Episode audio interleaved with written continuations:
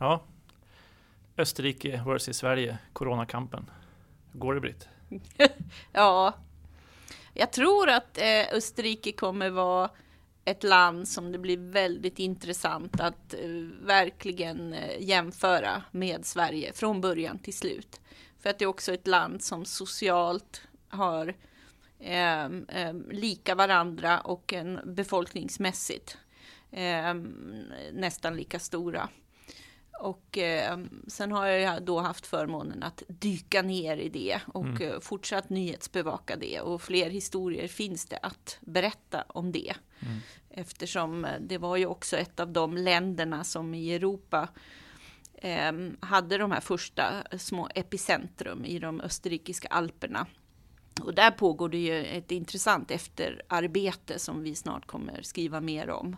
Eh, För det upptäckte man ju nästan först när de personerna kom hem till andra länder och hade varit i Ischgl att Exakt. här verkar det pågå någonting innan, ja. innan det så att säga upptäcktes i Österrike. Men ändå fast man var tvåa på bollen så lyckades man smittspåra och få stopp på ja. spridningen och det var ju, eh, sen det finns ju ett eh, intressant eh, efterspel där, där man funderar och försöker ställa till svars, vem höll undan vilken information egentligen? Och mm.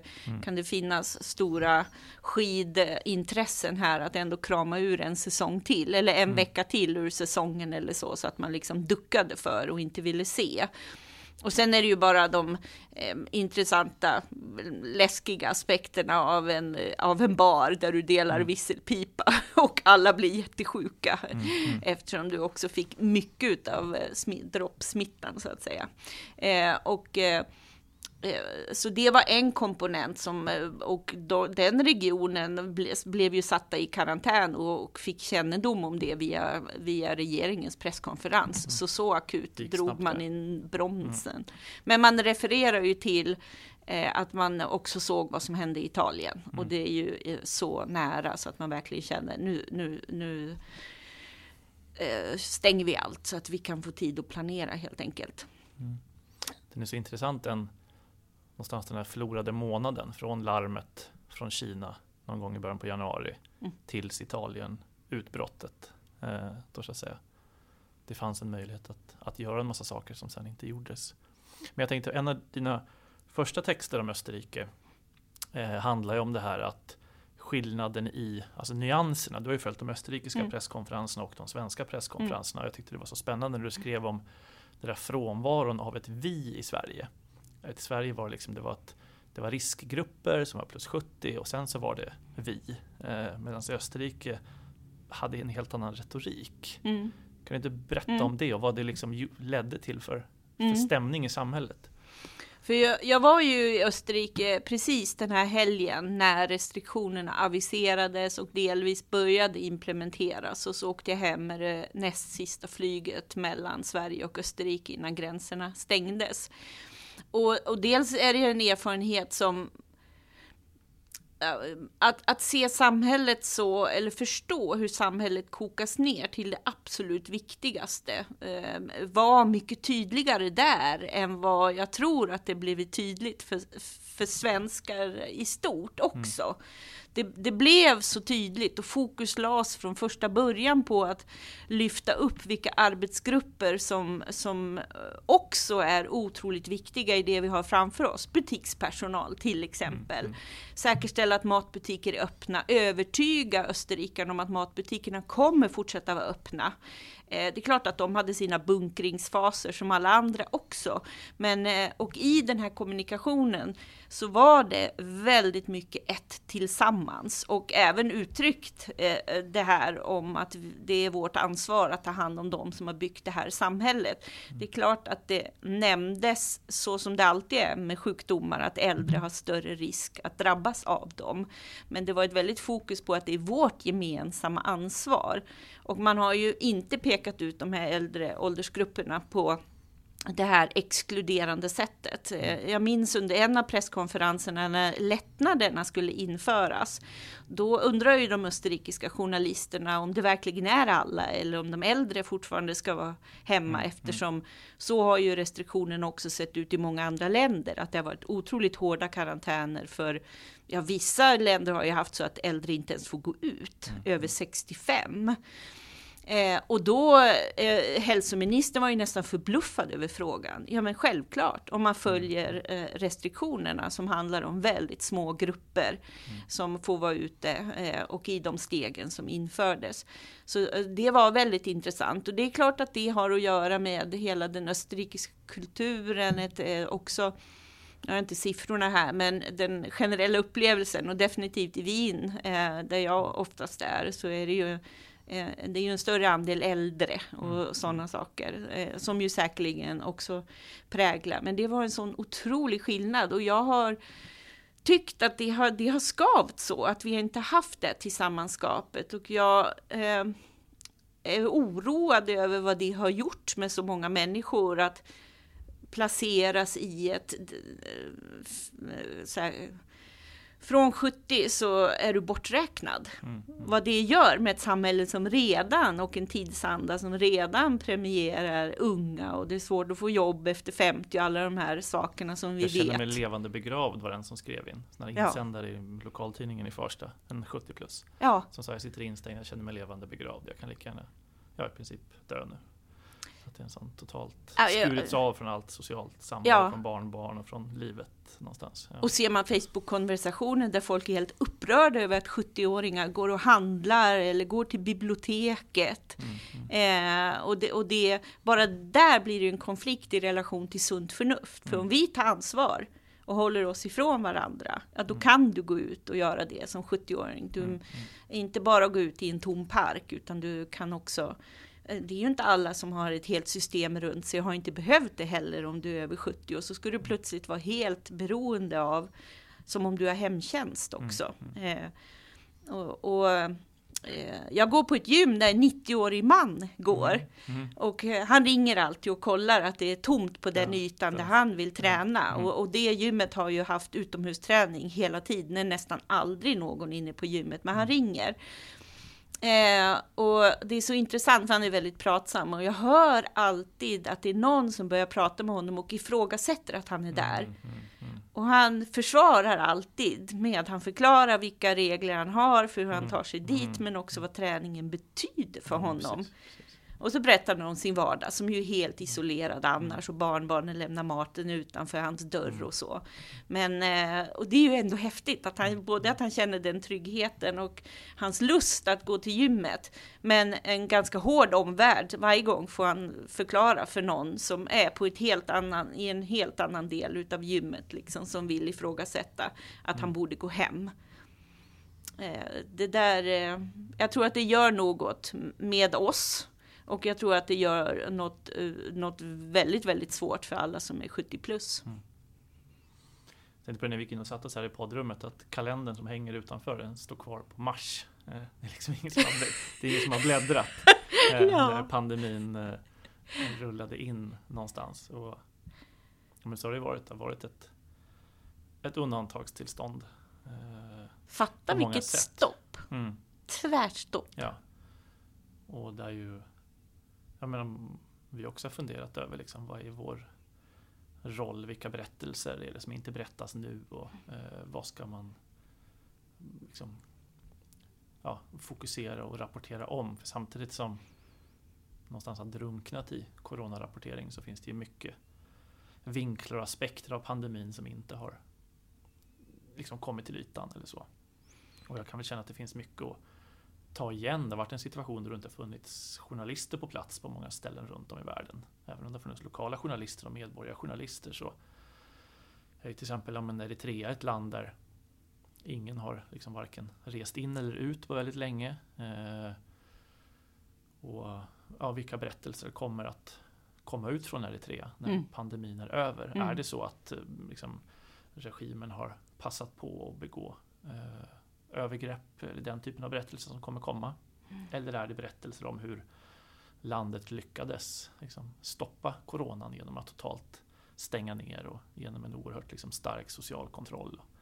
Kontroll ute i byarna och få stopp på smittspridningen. Det, eh, ja, det är mycket sånt som kommer komma under de liksom, kommande månaderna när det kommer ut berättelser. Och framförallt kan jag känna från liksom, våra traditionella bevakningsområden utanför Sverige att den stora effekten där har ju blivit arbetslösheten. Eh, jag menar vad som händer när daglönare inte kan få någon daglön. Just mat till barn och långsiktiga konsekvenser. Vaccinationsprogram har liksom tvingats stoppa. Eh, det kommer också ta tid innan man ser hela den andra vågen någonstans av pandemins effekter.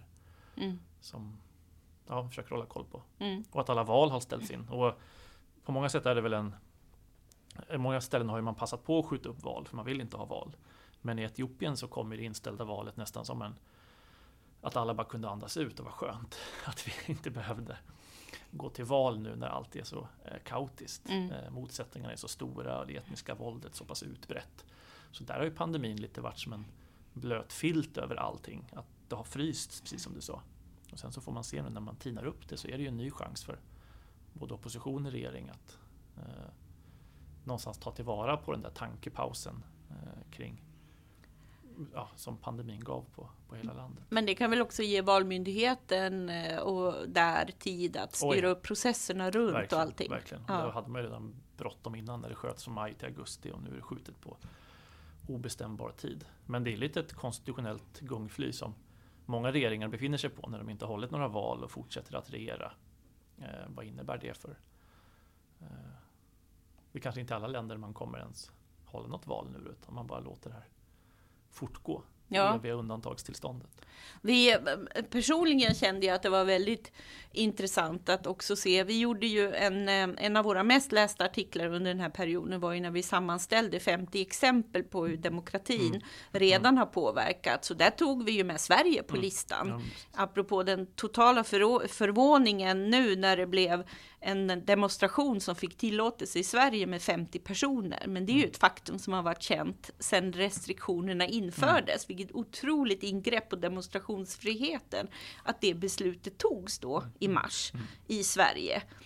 Eh, och eh, eh, där var det ju, om man tittade på Storbritannien som ju har ett undantagstillstånd Eh, eh, utan ett angivet slutdatum, mm. vilket är anmärkningsvärt, vilket vi också vet att eh, Ungern hade. Nu har väl de aviserat när, men mm. under lite mm. suspekta omständigheter som vi inte har skrivit om än, men mm. ska. Men i Storbritannien, att se den här listan över, om man tittar på det dokumentet som ligger bakom deras undantagstillstånd, så ger det en sån blick över hur demokratin påverkas i alla led. Liksom inga kyrkoval, inga nya polismästare som skulle tillsättas, alla mm. lokala val som ställdes in. Och det har ju gjorts i Frankrike också. Och så. Mm. Att långsiktigt se på de effekterna eh, mm. är ju eh, intressant och måste man fortsätta följa utvecklingen av. Ja, verkligen. Ja, nej, har man det perspektivet, tänker på gårdagens händelser om eh, manifestationen kring Black Lives Matter och eh, mordet i USA. Eh, så är det ändå, man tänker polisen upplöser en demonstration för att man är för många. Ja. Alltså, det hade också varit innan pandemin. tänk vilken otänkbar inskränkning ja. i liksom demonstrations... Men det är ju en ny verklighet för alla. Jag tänker hade polisen istället flyttat demonstrationen till Gärdet, gett dem tillstånd att vara där, då hade man kanske kunnat stått med två meter emellan sig och varit 10 000. Det hade ju utan dessutom man, varit så mycket maffigare. Ja, utan att man hade behövt upplysa det. Men det känns som, och det brukar väl tillståndsmyndigheten vara ganska så här pigga och kloka på att hitta nya platser, andra platser, andra vägar. Men det är väl en ny... Ingen har ju haft det här liksom, och ingen har sökt tillstånd innan. eller så. Men jag tyckte det var Nej. så intressant att så många kommentarer var frågande till att det ens hade, hade, hade godkänts. Jag vet inte om man hade kunnat avstå från att godkänna den eh, när un, vårt, våra restriktioner Nej. ser ut som de gör. Man hade kunnat säga ja, ni får demonstrera, men här där det finns ja, utrymme. Absolut. Ja. Men kritiken var ju så mm. mot att, hur, som om att någon hade hittat på 50 personer mm. och att det var tokigt att polisen tillät det. Mm. Men det är väl det som vi kan göra nu. Mm. Att det finns det där lilla utrymmet för att ha demonstrationer för 50 personer. Mm. Sen visste ju de som arrangerade det att det skulle komma många fler människor mm. och det är mm. den aspekten. Men jag är tveksam till om polisen hade med hänvisning till det kommer troligtvis komma fler, hade kunnat eh, inte ge tillståndet. Det vet jag inte. Ja.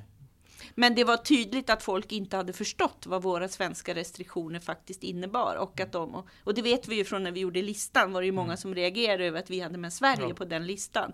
Men det är ju otroligt vad de demokratiska och medborgerliga fri och rättigheterna har inskränkts under det här halvåret som jag nog tror är någonting som man kan ta tillvara om man jobbar med demokrati och förståelse för demokrati. För vi har alla så påverkats och eh, eh kanske gör en reflektion över hur de eh, fri och rättigheter... Hur, ja, hur lätt det gick och hur fort det gick. Ja, ja. ja. Men också hur snabbt man vänjer sig vid en, en vardag där man inte får där man inte, där det inte demonstreras och där det inte jag tänker vi precis publicerat veckans dagbok från Kabul och han beskriver det där, vår dagboksförfattare, den här liksom balansen. Han är och badar och rider och åker karusell på något nöjes, nöjespark och sen så smälls det ytterligare tre bomber. Jag menar nu är det en, den extrema situationen börjar bli en vardag märker man i hans dagbok och som gick och handlade sushi här innan. Och då gör man det och i porten bredvid så står en ambulans med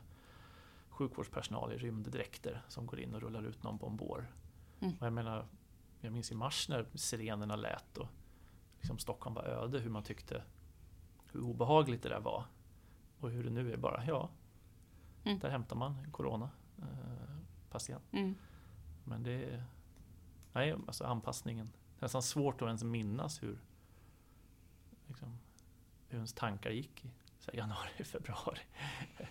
Men, eh, ja, eh, och det, alltså det finns ju någonting i jag har precis svarat på en del frågor om Almedalen mm. eh, och vad händer under Almedalsveckan i år eller så. Alltså mina svar eh, kretsade mycket kring eh, och också hur blir Almedalsveckan nästa år eller så.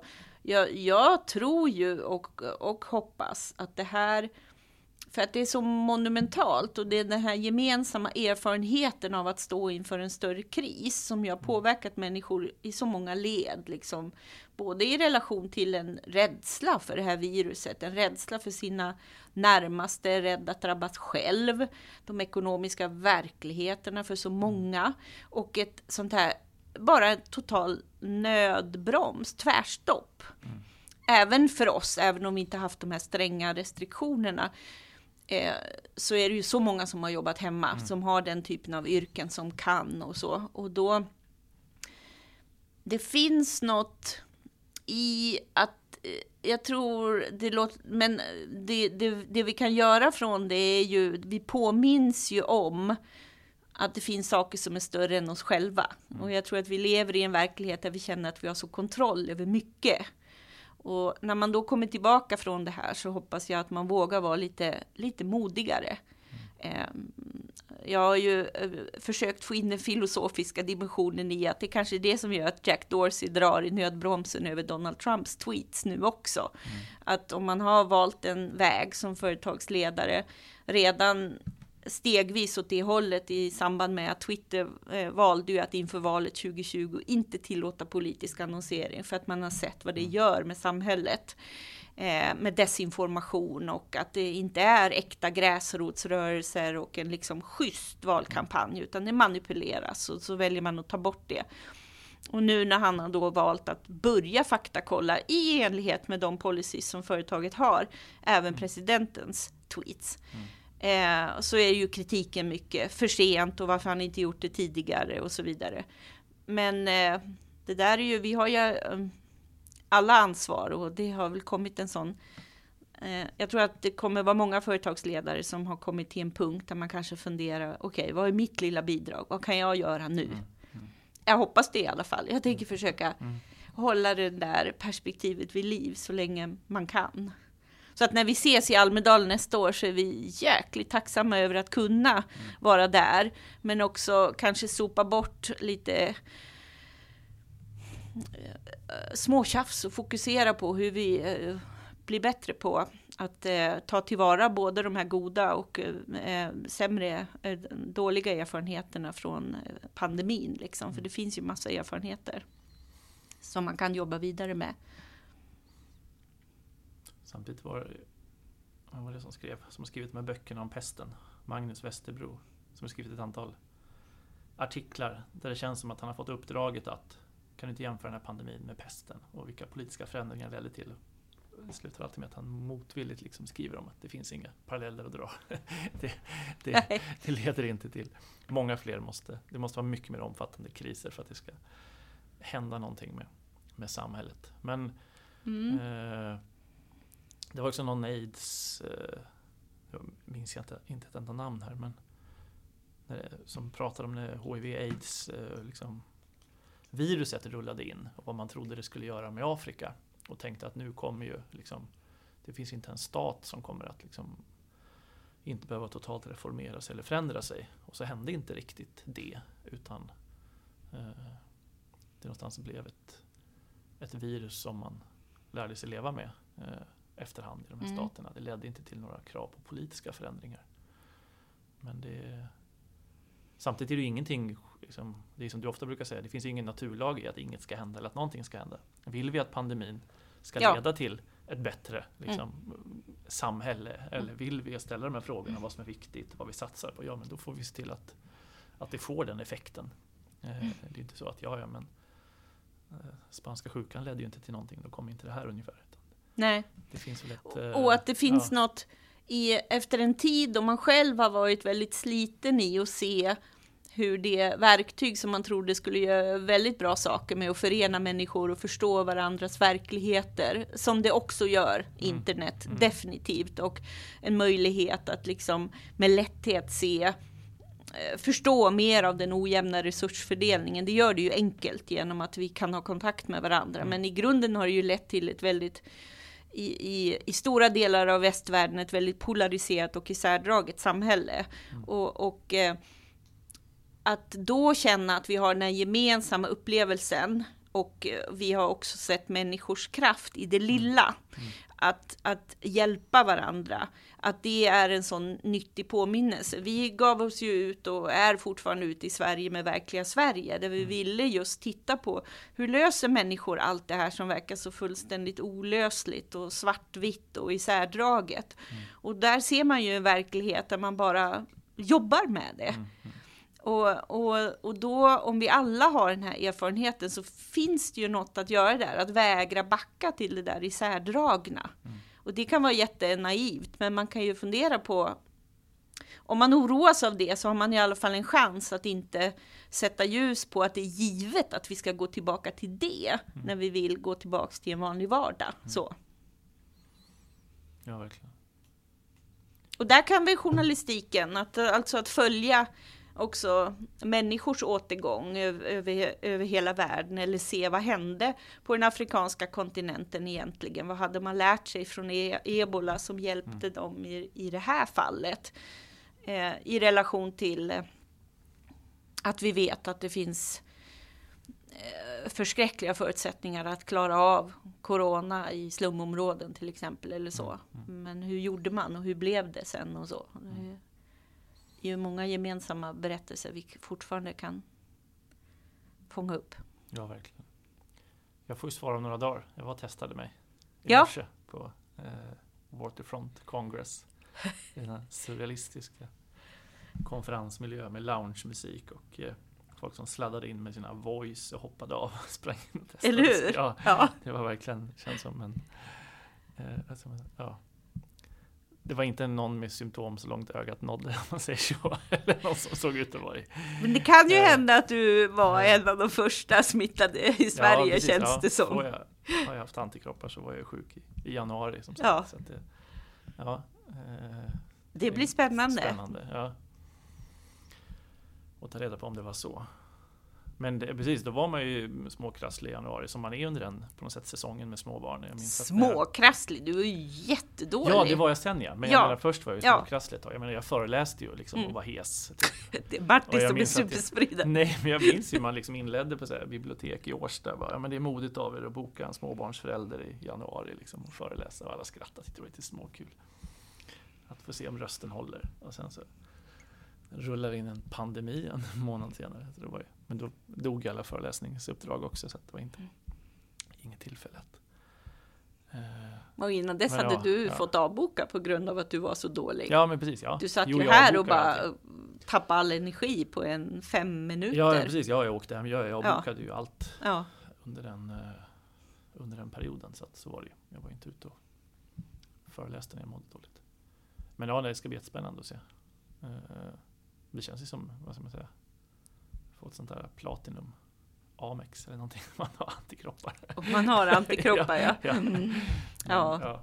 Det är ju spännande om eh, i Österrike har man ju som sagt, man har öppnat efter sina 46 dagar och så har man steg för steg öppnat samhället ytterligare. Förra veckan mm. öppnade kulturlivet och eh, man har ju även, eh, om man reser till Österrike kan man göra eh, coronatest på flygplatsen och det mm. är ju då för att se om man har corona. Mm. Också feber eh, eh, tar man ju alltid febertemperaturen när man, eh, eller tar man temperaturen mm. när man eh, kommer. För att det annars, eh, annars innebär det 14 dagars karantän. Mm. Men det där är ju intressant att se. Och alternativet till det är att ha med sig ett intyg om att man inte har corona som mm. ska vara högst fyra dagar gammalt. Eller ett antikroppsintyg. Ja. Mm. Eh, så att det här dokumentet är ju spännande att se. Ja. Men du skrev ju också en spännande text, mm. Tittade runt hörnet. Vad får vi för värld om vi kommer att ha då människor som är godkända med de här pappren och andra människor som inte då ja. Eh, liksom, har haft eller kan visa att man är frisk. Att det blir ett konstigt A B-lag. Ja. Eh, och de effekterna det kan få på sikt. Och även liksom i, i turistnäringen om lusten att öppna upp och vad är det för intyg du behöver för det. Att det är förenat med kostnader, att det är förenat med en fara om man ser till att smitta sig för att få det här intyget att röra sig fritt i samhället till mm. exempel. Det finns ju de länder som har haft så starka restriktioner och de som sen får röra sig är ju om du kan uppvisa i din digitala eh, telefon, att mm, du har mm. ett grönt kort. Mm. Eh, och eh, allt det där är ju förskräckligt att tänka sig på och man kan tänka sig just kopplat till eh, daglönemöjligheten mm, mm. eh, att du då hellre utsätter dig för smitta för att ha en chans ja. att få röra dig fritt. Mm. Och, eh, nej, det blir ju eh, det är ju verkligen farligt att se och man ska ju inte Ehm, i Sverige idag att ta det antikroppstestet, det kostar ju ändå 750 mm. mm. kronor. Det är ju inte alla som har råd med det. Nej, verkligen inte. Eh, så att, eh, Men det tänkte jag på nu när jag vaccinerade barnen för, mot fästing, eh, det, TB. Den kostar ju också typ 700-800. Alltså så mm. tänker man, ja men ett antal barn och familj, det blir ju pengar. Liksom. Alltså i detta folkhälsotankar borde man inte se över alla sådana vaccinations Fästen-grejen borde väl vara en grej som ingår då i eller jag vet inte hur det där ser ut, ja. allmänna vaccinationsprogrammet. Ja. Att man, det borde vara en tid då man bara öser på med allt som mm. man vet kan någonstans skydda barn och folkgrupper.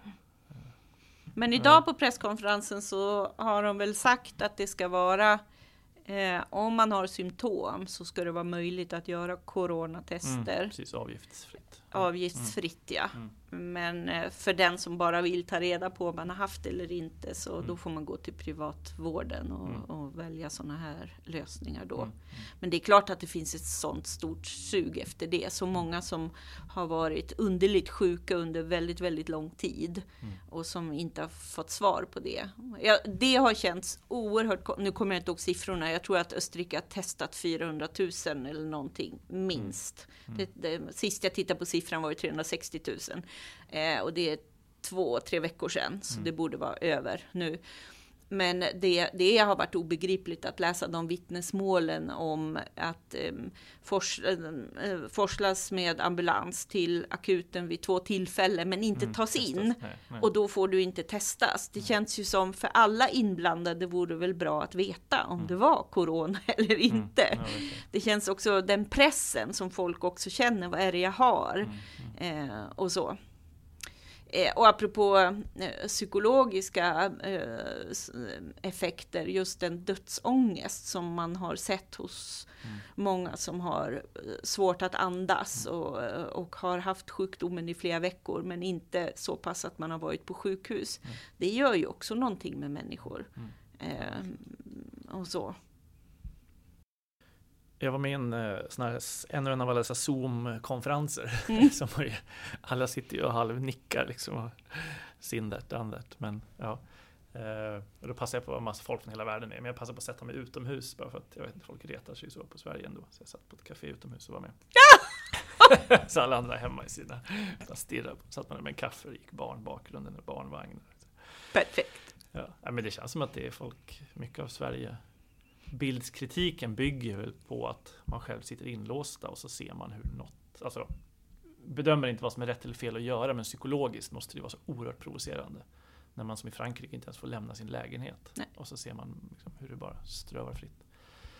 Men med det sagt så var det en diskussion om medierna. Hur ökar medierna och desinformation och fake news. Och, eh, men då hade vi pratat lite med, också, vi pratade innan det samtalet, liksom, men vad är egentligen vad finns det för slutsatser att dra? Vi landade väl båda i att för första gången har ju folk sökt sig till liksom, traditionella trovärdiga medier, till myndighetsinformation, till mm. Det har inte blivit den där uh, fake news explosionen. Det är klart det har funnits den typen av inlägg och poster men generellt så har ju alla traditionella kvalitetsmedier sett en rusning av liksom läsare, tittare och lyssnare. Mm. Det... Och, och, att det Alltså det är klart att det har publicerats inlägg som har lett till, till rykten, men ryktesspridning förekommer ju alltid. Liksom. Men just det här att det finns nog ingen tid som läsarsiffrorna hos så kallade alternativmedier eh, har varit så låga, mm. skulle jag mm. tro. Eh, för att det har ehm, eh, internationellt eh, har det ju den statistiken rapporterats. Jag har inte sett de svenska siffrorna, men internationellt så pratar man ju mycket om det, om den verkligen tydliga eh, eh, ökningen av, av traditionell medieläsning och, mm. och inte alls på, på den här typen av alternativsajter och så. Så mm, det, det har ju verkligen varit väldigt, väldigt tydligt. Och sen har det ju varit intressant med det här steget som så många sociala medieföretag tog. Det var inte bara Facebook och Twitter, det var ju LinkedIn och Pinterest mm. och en massa andra där man enades om att säkerställa att så fort man söker på corona så pekas man till den myndighet som är utsedd i varje land mm. och WHO. Eh, men också att man har uppat eh, mm. det som mm. är identifierat som mer trovärdiga källor och därmed inte tagit bort det som är andra, men man har helt enkelt uppat det som har lite högre kvalitet. Så dels är det ju intressant ur ett perspektiv, ja men just det, det är enkelt att mm. göra urval för er och ni gör det hela tiden. Eh, men inom ramen för det samarbetet så enades man ju också om att ta bort det som var farlig desinformation. Mm. Och det ledde ju till att man snabbt eh, försökte så fort man hittade att ta bort sånt som handlade om livsfarliga råd mm. för att skydda sig mot, mot corona. Men det här uppsvinget för och eh, en förnyad förståelse för eh, journalistiken, den är ju någonting som man kan eh, rida vidare mm. på eh, mitt i denna kris vad gäller eh, affärsmodellen mm. eftersom annonsintäkterna försvann i princip från en dag till en annan också. Mm. Eh, men det finns ju något i, i, i, i det. Och det finns ju jättemycket att göra för sådana som Dagens Nyheter som öppnade mm. sajten och mm. eh, mot det enda du behöver göra är att lämna din mm. e-postadress. Det finns ju något där som de kan jobba med sen och så. Men också i relation till alternativmedierna, alla betalväggsindustrin liksom, släpper på sina betalväggar ja. såklart. Ja, men då är det lättare för folk, även utan en prenumeration, att ta del av den informationen. Ja, Eh, men jag tror också att de medierna hade så lite att säga i den här frågan Mm, av relevans. Mm, Det var inte mm. det du behövde och så. Men för oss har det ju varit otroligt roligt att se hur otroligt välbesökt vår sajt har varit under. Ja, Ja. Eh, och eh, eh, apropå vår inledning om att vi funderade ju mycket vad, vad, är, vad, Mm. vad ska vi rapportera om här? Mm, Men mm. det, det var ju verkligen så att det var bara att inse att även vi måste eh, rapportera om corona. Det går Mm. inte att titta Nej. bortom det liksom för att det tar upp all tid. Sen märkte man ju eh, ganska snart en, en, en coronatrötthet, men den är ju problematisk om man då inte följer politiska beslut eller Mm. eh, hur, hur saker och ting går till. Liksom. Så man behöver ju fortfarande ha ögon på det och då behövs ju verkligen journalistiken som, som följer den utvecklingen och har en uthållighet i att bevaka det när man själv som privatperson har ett mindre intresse av att sitta och kolla på varenda presskonferens eller så. Ja. Eh, och vi fyller fem år. Det Woho! känns otroligt. Ja, det känns hållit ju. Alltså vi Eh. borde ju ha superfest. Det kan vi ju Fast inte lite räddar coronan oss från att, jag vet inte, tänka. Behöva ha För det. att, för, nej men för att planera för fem års, eh, vi har alltid funderat, vad ska vi göra, vad ska vi göra? Ja men nu så, ja nej. Ja, men fast vi, vi vi ju borde ha en superfest, håller jag Ja, med och vi hade ju faktiskt planerat Ja. att ha det till Ja. 11 juni. ja. Men det blir ju inte av nu. Men vi kan väl hitta på någon rolig Blankspot Talks eller något sånt Ja, till dess. Men, eh, Zoom, det sista. det, fast då kör vi ut Zoom på Facebook. Ja, ja, Så att våra kära följare ser att vi gör det. Ja. Men ändå fem år. Jösses Martin, det är ju Ja. lång tid. ja. ja, verkligen. Eh, nej, det, det får man nog samla tankarna och prata om koncentrerat någon gång. Ja, Alltså det var ju oerhört mycket som har Man slås ibland, alltså när vi började så var det ju ja, men, Den här förvirringen, hur ska man kunna ta betalt på nätet? mm. Det var ju liksom så alla funderade. Eh, och men Blankspots idé om att ta betalt för journalistiken, det behöver inte vara svårare än så. Liksom, gör kvalitetsjournalistik och så kommer Mm. människor vara beredda att betala för det. Mm. Och idag, fem år senare, så har ju många kommit till den slutsatsen, vilket ju är glädjande Mm. någonstans. Att det, det är liksom åt det hållet som branschen utvecklas. Eh, Även om det då känns som det går allt för långt vad gäller just betalväggsproblematiken och allt vad den skapar i relation till ja. liksom diskussionen att Mm. vad man än klickar på så kommer du till en, en vägg så småningom och omöjligheten att någonstans prenumerera på allting. Eh, Man har vant sig vid att kunna ta del av en mängd perspektiv och Mm. artiklar som man inte riktigt kan. Men det hoppfulla är ju att så pass många människor betalar för journalistik mer nu än för fem år sedan. Mm. Och identifiera den här nischade publiken trots att man är på en... Ja, ja det är klurigt. Mm. Ehm, verkligen. Men så är det ju spännande att se hur både eh, så här, swishandet eller Patreon för den Mm. delen, eh, så många eh, mediesatsningar som också jobbar med medlemskap på Mm, det mm. sättet, på olika sätt och vis. Sen är det klart att det finns en, det, det finns en, en en svaghet i det för att det är liksom väldigt mycket jobb för eh, de här eh, månads eller årsinbetalningarna liksom Mm, och så. Och det måste vara en väldigt svår process för eh, liksom, när du är van att ha en större annonsmarknad än eller så. Men eh, ja, det, ja, det har gett en, det har gett en fingervisning och, och eh, som jag hoppas branschen tar tillvara på något sätt och förstår att man behöver fortsätta jobba med eh, just det, att vad särskiljer journalistiken från allt annat på nätet. Att det är Mm, fortfarande är nyckelfrågan och Mm. den, det är liksom där man ska positionera sig och förstå att det är det man behöver bli tydligare med. Men också att det inte bara är ett, liksom att byta en affärsmodell mot en annan. Någonstans handlar det ju, liksom som i vårt fall, om att se läsarnas kunskap. är ju liksom så här, tillsammans med läsarna ta fram journalistik som verkligen har varit i vårt DNA. Alltså, om du som större medium bara ställer om och säger nej men nu tar vi betalt av våra läsare. Ja men då måste du också se dem och vårda dem och eh, jobba med dem på ett helt annat sätt än, än vad vi gör om man bara ser dem som några som man visar annonser för när Mm. de är inne på en sajt. Någonstans så krävs det också en omkalibrering av synen på läsarna. En uppgradering av läsarnas kunskap. Om det ska hålla. Mm. Så. Mm.